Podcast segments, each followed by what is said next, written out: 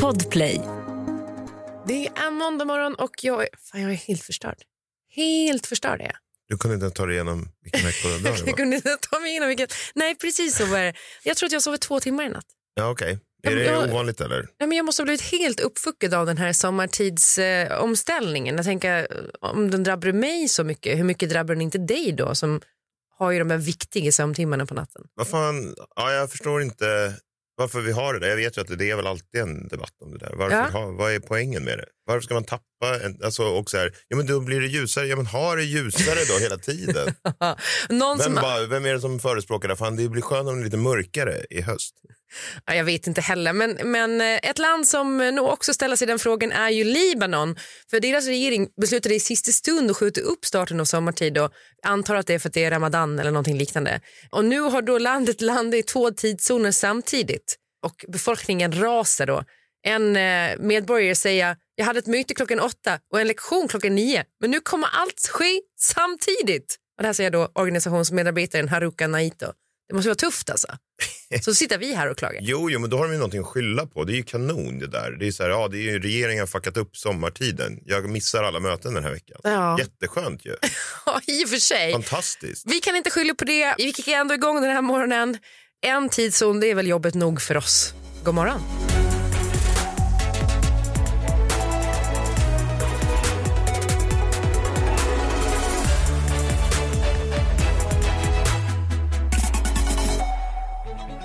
Helgen så testade jag det här med att man går på date night på dagen som jag då har ehm, lärt mig från, heter han Stackabo? Mm, Johan Renck. Exakt, Johan Renck, eh, Stackabo är väl kanske hans gamla artistnamn, nu är han väl mer känd som Johan Renck, regissören Johan Renck. Jag tror att han vill fila bort sin gamla stackabo. Så tråkigt att man drar upp det igen.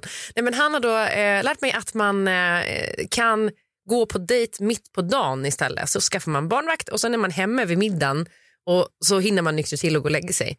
Men det funkar inte så bra. Varför inte det? Sen så slutade vi inte att dricka, även när vi kom hem. Och då var det så att mina barn sov hos mina föräldrar så att vi behövde bara ta hand om hunden. Vi hade ingen att bry oss om. Så det var inte alls bra. Ja. Varför kom ni inte ut och satt ni bara hemma i Huddinge och söp? Ja, det är så det blir till slut. Det är Ja, verkligen det. Nej, det blir det inte så. Det blir vad man, det blir vad man gör det till. Det var här jag var orolig för med ditt, din Huddingeflytt från att du bodde på Kungsholmen. Att det är liksom, du sitter där och Skåpsuper, ja. istället för att gå ut på stan. ja, där är vi nu. Vad har hänt i övrigt i världen då? Jag vet inte varför vi nästan varje våra måndagar här, att vi alltid pratar om den här jävla inflationen. Är det mycket du faktiskt? Är det jag? Ja. Det, är- det, vet, det man har ångest liksom från eh, liksom helg. Jag vet inte. Det är måndags. Det är någonting att man vill späka sig själv då med de här inflationsnyheterna. Ja. Det är väl inte riktigt så, men det var bara jag tyckte det var en, det slog mig en rolig. Jag läste ett citat. Expressen gjorde så här, ja, men du vet, ringa upp kändisar och höra vad de tycker om alltså, de stigande matpriserna. Mhm. Vilket, ja, jag klickade på det här, jag mår ju jättedåligt över det såklart. Varför gjorde jag det?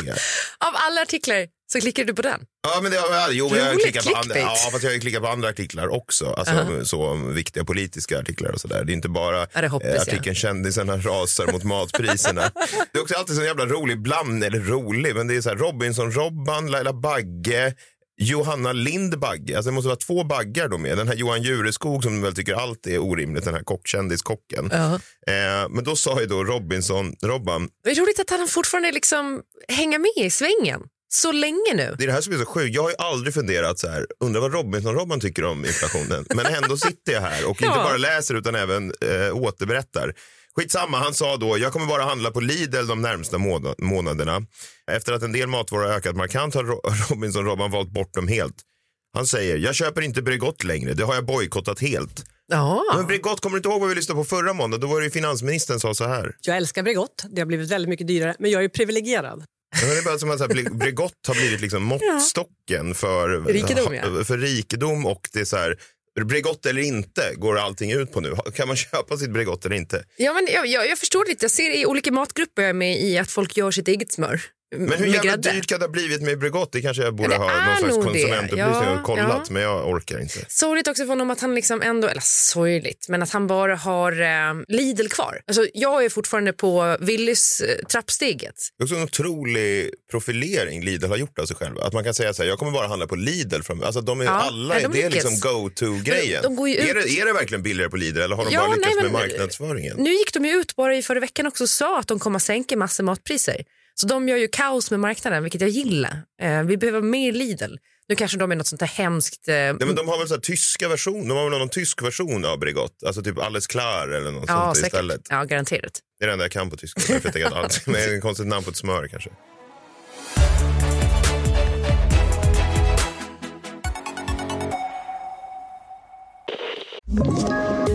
Poddtips från Podplay. I podden Något Kaiko garanterar östgötarna Brutti och jag, Davva, dig en stor dos skratt. Där följer jag pladask för köttätandet igen. Man är lite som en jävla vampyr. Man har fått lite blodsmak och då måste man ha mer. Udda spaningar, fängslande anekdoter och en och annan arg rant. Jag måste ha mitt kaffe på morgonen för annars är jag ingen trevlig människa. Då är du ingen trevlig människa, punkt. Något Kaiko, hör du på Podplay. Därför är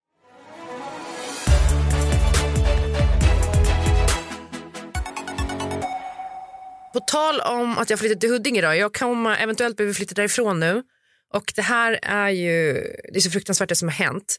Jag var med om det absolut värsta som jag tror har hänt i mitt liv i fredags. Efter vi hade eh, gjort programmet här så åkte jag då till Huddinge och skulle skola in mitt barn på förskola. Och då har man liksom lite tid man bara ska slå ihjäl, vilket är superhärligt. Och det här nu, det gör ju att jag kommer behöva säga upp mitt gymkort och flytta från Huddinge för jag gick till gymmet. Med Och- barnet. Nej, nej, barnet lämnar in på förskolan och så går jag till gymmet för att döda de här två timmarna. Eh, där jag bara måste vara liksom, eh, men nära och kunna åka dit om någonting händer. Och du Eh. postade någonting på din Instagram. Ja, precis, det gjorde jag, det gjorde jag. Och så här är det, alltså, eh, genom tiderna så har jag ju, alltså, det kanske låter som att jag har diverse olika bråk när jag skriver mina öppna brev till höger och vänster. Men jag skulle ändå vilja hävda att det är egentligen bara två personer som jag har haft som någon slags nemesis. Två män. so. Ja, det är två som, är, som som jag har personliga berättelser med, liksom, som jag har gått ut och kanske lite baktale. Och den ena är ju, som du vet, Ja, men Pekka Heino vet jag. ja exakt, det är den ena. Det skäms jag inte så mycket för i och för sig, för han fortsätter ju vara en douche va? Den andra är då Mattias Varela. Du vet Skå- skådespelaren. Typ nu Hollywoodskådisen. Han har väl varit med i Narcos och i Just det. massa serier och grejer. Så kom jag in på gymmet och gör min grej. Jag hade också varit på en sån eh, boklansering kvällen innan. Jättebakis var jag. Så att man känner lite redan att man straffar sig själv. Men då kände Gud att nu ska jag fan straffa den där jäveln alltså. Den där Klara Doktor ska få veta att hon lever. För när jag ligger och gör någon sån riktigt ful övning på marken så tittar jag upp och den som spänner ögonen i mig är då Mattias Varela. Av alla jävla människor. Oj, han spände ög- alltså han tittade på det Han också. tittade på mig. Också på Så ett sätt Narcos-blick. på ett sätt som eh, inte var så här, jag vill ragga upp dig, utan mer på, en, på ett sätt så här, vänta nu, det måste vara hon, den där jäveln. Hur fan ser man det bara på blicken? Ja, men det tror jag att man gör va? Det tror jag att man gör. Okej. Och hörde saken då att jag, eh, jag har pratat om Varela här i podden. Eh, det var ett Guldbaggeavsnitt för ett år sedan där jag berättade om att eh, när jag jobbade på SVT för tio år sedan så var han osoft mot en eh, medarbetare som jag var chef för. Och jag tyckte att det var liksom ett pissigt beteende och han ställde till det lite grann och, och man var inte så soft liksom. Nej. Och sen aktualiserades det här åter i förra veckan, eller om det var förra, förra veckan, när vi hade ett eh, Oscarsgalan eftersnack i min andra podd 30 plus trivar. Så då drar jag upp den här historien igen för att eh, vi pratade om Hugh Grant då som var eh, otrevlig mot Ashley Graham som var röda mattan reporter för Vogue. Hur många poddar har du egentligen? Jag har två bara. Eh, Kanske tre. Nej, Ja, jag har bara två. Det dyker upp nya hela tiden. Nej men det räcker med två. Jag, jag är med och gästar ibland och så. Men då har jag dragit upp Varela igen och jag kände när vi hade spelat in det där klart så var det så här i magen bara, det här känns fan inte bra. Jag, varför drar jag upp någonting som Mattias Varela gjorde för tio år sedan? Ja, jag fattar, du hade den här känslan. Man kan ha lite grann. Man är uppe i någonting, man pratar om det och sen så när man har liksom spelat in och det har sänts så kan man tänka, ah fuck. Ja, det där liksom. känns inte helt hundra. Liksom. helt bra. Och också när det är någonting som är så gammalt, för det är det jag vill hävda då är att med Pekka Heino, i fallet Pekka Heino så fortsätter han att vara ute där. Varje år det är Oscarsgala så eh, beter han sig som ett asshole mot de som är programledare eller vad det nu kan vara för olika typer av grejer som han ska tycka till om och vara ganska taskig och skriver taskiga grejer som jag tycker är liksom lite eh, överdrivet. Ja, det, han har gjort värre grejer än det också. Han gav ju sina eh, tio topp eh, Helsingfors-tips i någon tidning också. som jag Just klickade det. på. Ja, det var, det var ju... Så att det, han har, ja, Ja, det var en skräck. Det var också Nej, men, en- men Varela då, det här, alltså, tio år sedan som sagt och sen dyker han upp på mitt gym och jag ligger där och du vet, det är som att jag bara vill ångestspy rakt ut.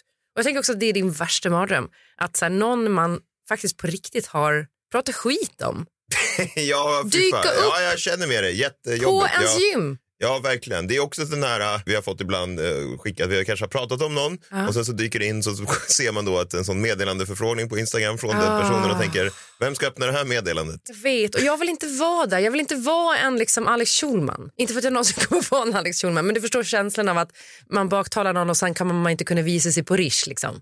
Inte för att det är det värsta som kan hända mig men det är väl det värsta som kan hända Alex Schulman. Ja, det vet jag inte, men kanske. Det är inte kul i alla fall. De två som jag tycker att jag verkligen har varit riktigt kritisk mot är Pekka Hinno Varela. Han dyker upp på mitt gym.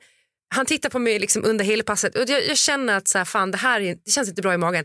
Tänk om han kommer kommer fram till mig nu och liksom, eh, konfronterar mig. Vad ska jag säga? Jag måste bara lägga mig platt och säga så här, fan förlåt. Förlåt Mattias Varela, det, det var dumt att dra upp det här. Det är tio år gammalt, vatten under broarna, mycket kan ha hänt. Jag har utvecklats jättemycket under tio år. Jag kan inte kasta några stenar här. Jag vet ju själv, jag hade liksom någon medarbetare som jag skällde på eh, på ett jobb. Jag är jätteledsen för det, jag var skitotrevlig mot henne.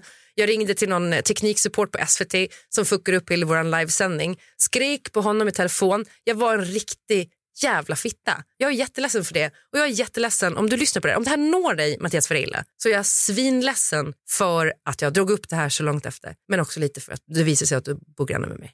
Vad hände då? Vadå, han, ni, ni, han gjorde inget mer? Han spände bara blicken i dig? Nej, och sen så försökte jag planera min exit på olika sätt. okej. Och lyckades ta mig ut därifrån utan att vi eh, stötte på varandra igen. Men som sagt, vi bor grannar och nu har jag faktiskt sagt upp mitt gymmedlemskap på det gymmet och bytt till ett annat.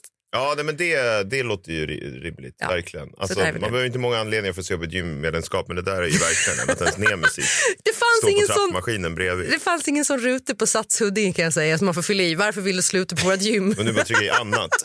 Jag var så här, nej förlåt, jag har pratat skit om Mattias Varela i en podd och nu visar det sig att han gymmar exakt här, exakt mina tider och ja, jag kan inte vara kvar som ni förstår.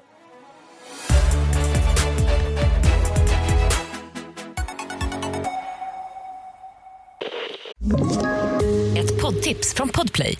I podden Något Kaiko garanterar östgötarna Brutti och jag, Davva, dig en stor dos skratt. Där följer jag pladask för köttätandet igen. Man är lite som en jävla vampyr. Man har fått lite blodsmak och då måste man ha mer. Udda spaningar, fängslande anekdoter och en och annan arg rant. Jag måste ha mitt kaffe på morgonen för annars är jag ingen trevlig människa. Då är du ingen trevlig människa, punkt. Något Kaiko, hör du på Podplay. Därför är gardinerna.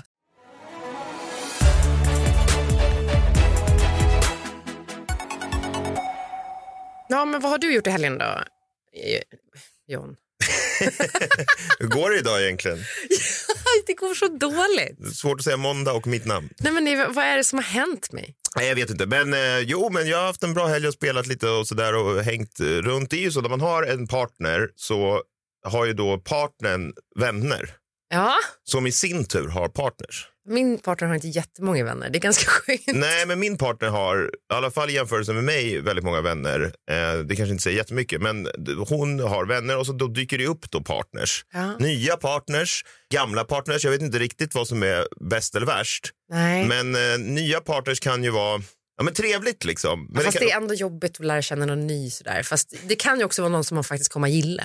Ja, verkligen. Och, ehm, nej, men det var bara så här, eh, träffat lite olika sådana och eh, det finns ju liksom olika kategorier av det. Men en kategori är de paren som är väldigt nöjda med sig själva som par. Har du stött på den som är liksom så här, det lyser i ögonen på dem att vi är ett jäkla kanonpar och så kanske det är med alla par, speciellt när man börjar dejta, att vi är väldigt speciella, Ja. tänker man kanske. Men på vissa pratar om det, liksom, det blir tydligare Vår kärlek är magisk. Ja, lite så. Kanske jag har gjort mig skyldig till det, kanske alla har gjort sig skyldig till det. Jag det har vi inte. nog säkert. Men det, det de- där håller på över tid också. De lägger inte av med det. Det är skillnaden. Vi, så fort den där första initiala kärleken går över när man är liksom inte så förälskad längre sådär explosivt, då är man ett normalt par bara. Men de där håller fortfarande på och ser jättelyckliga ut på Instagram och såna hatar vi. Nej, och eh, jag lyssnade på eh, podcasten Discover. Lyssnade, du lyssnade på den? Nej, jag lyssnar faktiskt. Ah, okay. ja, men den Bara är på min egen. jävligt poppis. Jag tror den har typ 80 000 lyssnare. Ja, det är kul. största. De är säkert jätteduktiga. Ja, verkligen. Ja, men jag lyssnade på den och jag säger inte att Cassandra Klatskov i podden är ett sånt par. Men jag säger inte att Cassandra Klatskov inte inte är ett sånt par. Förstår du vad jag menar? Ja. Eh, här är när hon pratar om sin pojkvän och eh, hur de är som par. Vi har en jättebra dialog eh, och konstant liksom, eh, analyserar oss själva och pratar. Alltså, jag har aldrig varit med om något liknande. Det känns som att vi är så här, textbook, how to have a good healthy relationship. Alltså, vi är verkligen så här, vi pratar på ett sätt. Alltså, jag vet inte hur jag ska förklara. Jag har aldrig någonsin hört ens någon vän ha liknande samtal med sina partner. Jag har en vän som bara, jag har varit med min kille i 15 år, vi har aldrig haft sådana här samtal med varandra. Vet- gud, hon är verkligen i psykosen. Ja, Alltså. men jag vet, ja, exakt. Ja, vi, vi alla kanske har gjort oss skyldiga till det här, men det är ju någonting med såna här par och jag vet inte, man kanske bara ska börja säga ifrån. Eller så pratar vi om det i en stängd podcaststudio här tills vi träffar på dem. Ja, fy fan, jag känner ju henne också. Är, jag, jag kan springa på henne redan på onsdag kan jag säga. Ja, då får du stå till svars för det du har gjort. Ja, ja, jag står inte till svar för det du säger om henne. Absolut inte. Men jag förstår vad du menar. Och, eh, ja, Vi det har är säkert alla gjort härligt. oss skyldiga till det där. Ja, det har vi. Och det är härligt att hon är kär också. Jag unnar henne fan det är skitmycket för hon är en jävla fin tjej. Men det är ju roligt. Hon kommer att lyssna på det här i efterhand och skämmas. Det vet vi ju. Det kommer hon ju. Härligt för henne! Härligt för henne. Härligt ja, för henne. härligt för henne. På tal om att skämmas och förlåt. Nu får du spänna fast dig John för att eh, nu kommer det bli liksom lite smaskigt på alla möjliga sätt tror jag. En annan som säger förlåt då är ju Kajan Andersson som gick ut i Expressen i helgen. Hon har då läst eh, Lina McBools nya bok Revolutionens första offer, en bok om en granskning. Har du koll på Lina McBool? Nej. Det var hon som gjorde den här uppmärksammade granskningen av eh, metoo då och namnpubliceringen av Fredrik Virtanen eh, för eh, Uppdrag granskning. Då. Men eh, det som Kajan Andersson skriver i Expressen var följande. Då. Vi feminister hamnade i en mobbmentalitet under hashtag metoo och försökte förbjuda och förkasta kritik. Lina McBools nya bok är en käftsmäll. Jag vill säga förlåt för hur jag agerade, skriver den feministiska opinionsbildaren Kajan Andersson. Kajan Andersson hade ju också någon grej ihop med Cissi Wallin, vilket här blir det lite syltigt då. De gjorde något projekt ihop och det skar sig. Men vänta nu, den här Uppdrag granskning som jag minns den här Uppdrag granskning-grejen med Fredrik Virtanen, hon fick kritik av feminister för att hon var då alldeles för förstående Ja. gentemot Fredrik, bara så jag minns, just det. Precis. Och nu har hon skrivit en bok på, samma alltså på det temat att Ja, och jag läste, okej. jag läste den här boken eh, igår och eh, den är ju väldigt stark alltså. Den är spännande och eh, rafflande på sina sätt. Men vi som läser då får ju inte heller glömma att den här boken är ytterligare en subjektiv version av ett händelseförlopp. Även om då Lina McBool verkar ha ganska mycket dokumenterat. Så eh, det hon beskriver då är egentligen från då eh, när metoo briserar till vad som sker i Sverige och sen exakt hur eh, den här granskningen, Uppdrag granskning avsnittet tar form. Mm-hmm. Och alla turerna då med liksom, när de försöker få in eh, Fredrik Virtanen. Och, eh, för att hon upptäcker ganska tidigt, eh, och det tycker jag är helt rimligt, att det känns som att medierna dras med. I de här namnpubliceringarna så sker ju någonting som egentligen inte får hända. Och det tycker jag är eh, 100 procent, där backar jag henne till fullo. Verkligen. Hon var också med om något fruktansvärt för i den här granskningen så blev ju hon ganska hårt uthängd på Cissi Wallins Instagram och eh, fick liksom dödshot och det var rätt otrevlig stämning. Jag kan också absolut ha varit med och bidragit till någon like på någon post här och där. Absolut, jag är men inte nemis. Inte nemesis. ingen, nej, men vi kommer komma till det här nu. För det som jag fortfarande tycker är problematiskt med, efter jag läst den här boken också, men med UGs metoo-granskning är skuldfrågan. Och det här tycker jag, i den här boken så försöker hon liksom eh, hela tiden återvända till att Cissi Wallin inte är trovärdig. Och att man läser förundersökningen så är det inte trovärdigt. Och skuldfrågan tycker jag är helt irrelevant för en granskning. Man kan göra den här granskningen oavsett om Virtanen är skyldig till en våldtäkt eller inte. För det fanns ju helt ärligt inte tillräckligt med bevis för att namnpublicera. Medierna hade inte gjort sitt jobb och Lina Makbul gör det under sin granskning. Hon gör ett skitbra jobb. Och då inser man ju att de här namnpubliceringarna var helt uppåt väggarna. Eh, För att då de andra journalisterna hade inte gjort sitt jobb och bara lagt liksom all etik och moral åt sidan och ryckts med i metoo. Media gjorde helt enkelt inte sin research, och eh, liksom, men det här är ju också fastslaget gång på gång. Och jag saknar lite den insikten hos McBool. Och jag tycker fortfarande att den här frågan om Cissi Wallin tänkte på Virtanens familj är helt irrelevant i en granskning av Just det, det medierna. var den frågan som hon fick kritik för. Ja. Ja, för det har verkligen Tänkte. ingenting med liksom, namnpubliceringen att göra. Jag tycker inte det, inte på något sätt. Jag tycker att det är att blanda äpplen och päron och det är det Makbul gör här. Men eh, kom den här boken nu? Den kom, eh, jag tror att den kom kanske nu i helgen eller någonting. Den är väldigt färsk i alla Det fall. lång tid att skriva.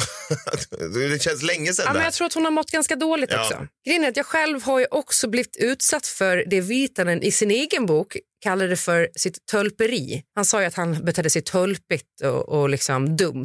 Och jag har också blivit utsatt av att Cissi Wallin försökte pressa mig att vittna mot Virtanen. Hon skickade en screenshot, det här hände då den 17 oktober 2019 så skickade Cissi Wallin en screenshot till mig där någon hade skvallrat om Virtanen och sen skrev hon själv ordagrant efter så tanken är att måla upp en stor bild av en man som i åratal utsatt framförallt unga kvinnor för saker utan några som helst konsekvenser. Och jag svarar då, jag kommer inte vittna om nivån på vittnesmålen är rykten och skvaller. Att måla upp en bild är jag inte intresserad av, bara av fakta. Det måste vara vittnen som har förstahandsberättelser.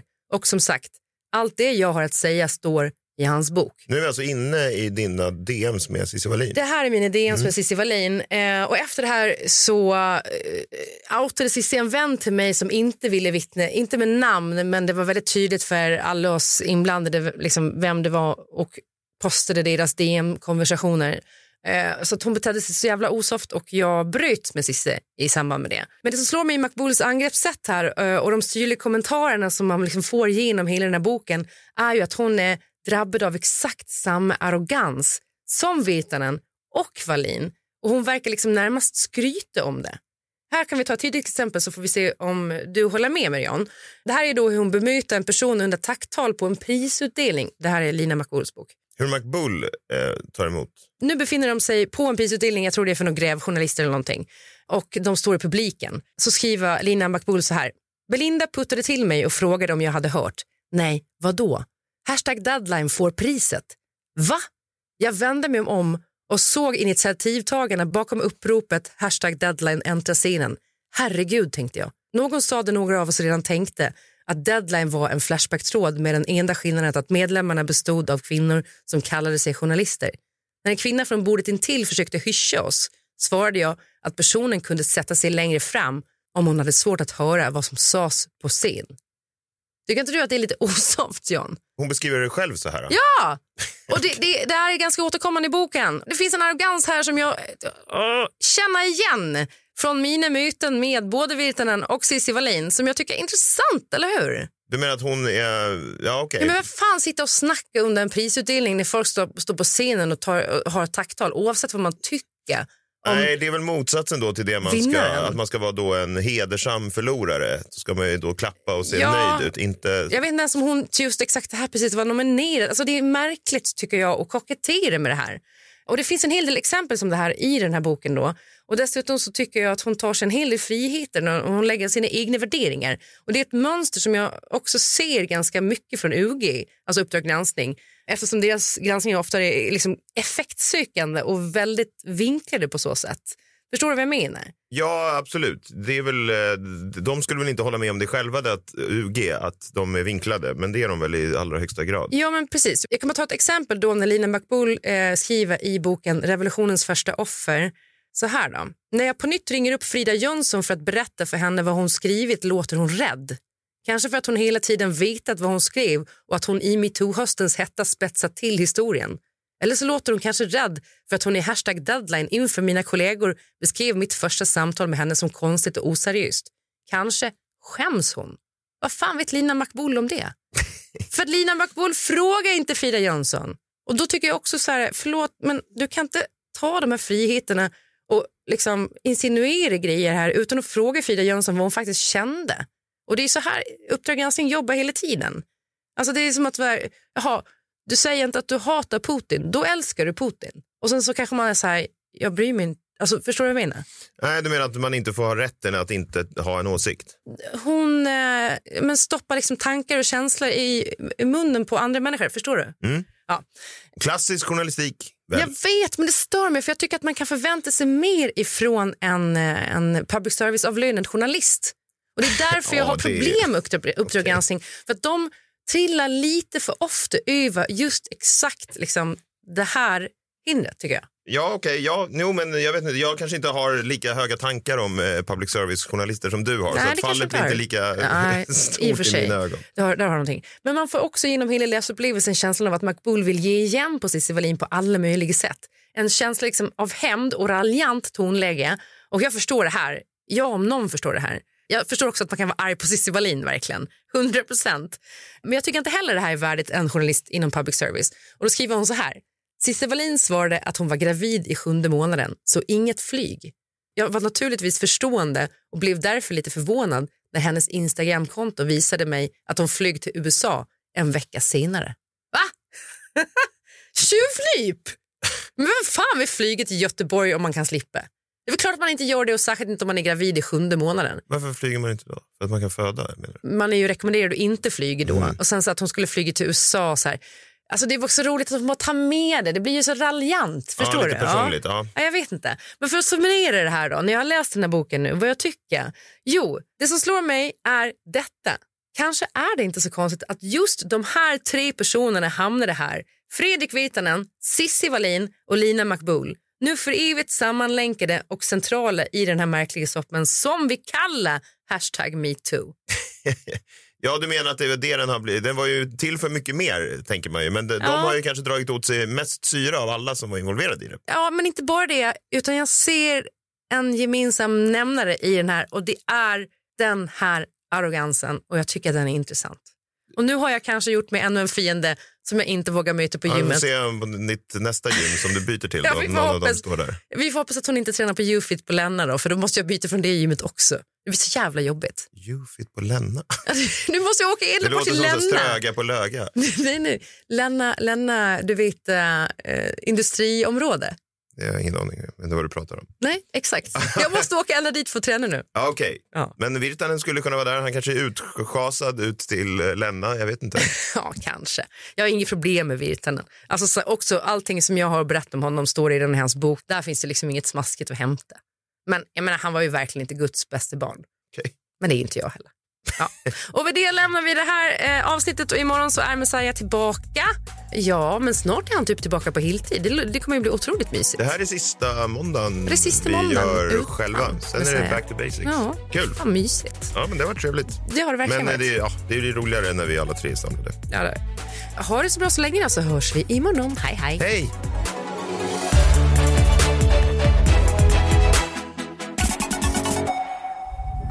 Podplay, en del av Power Media.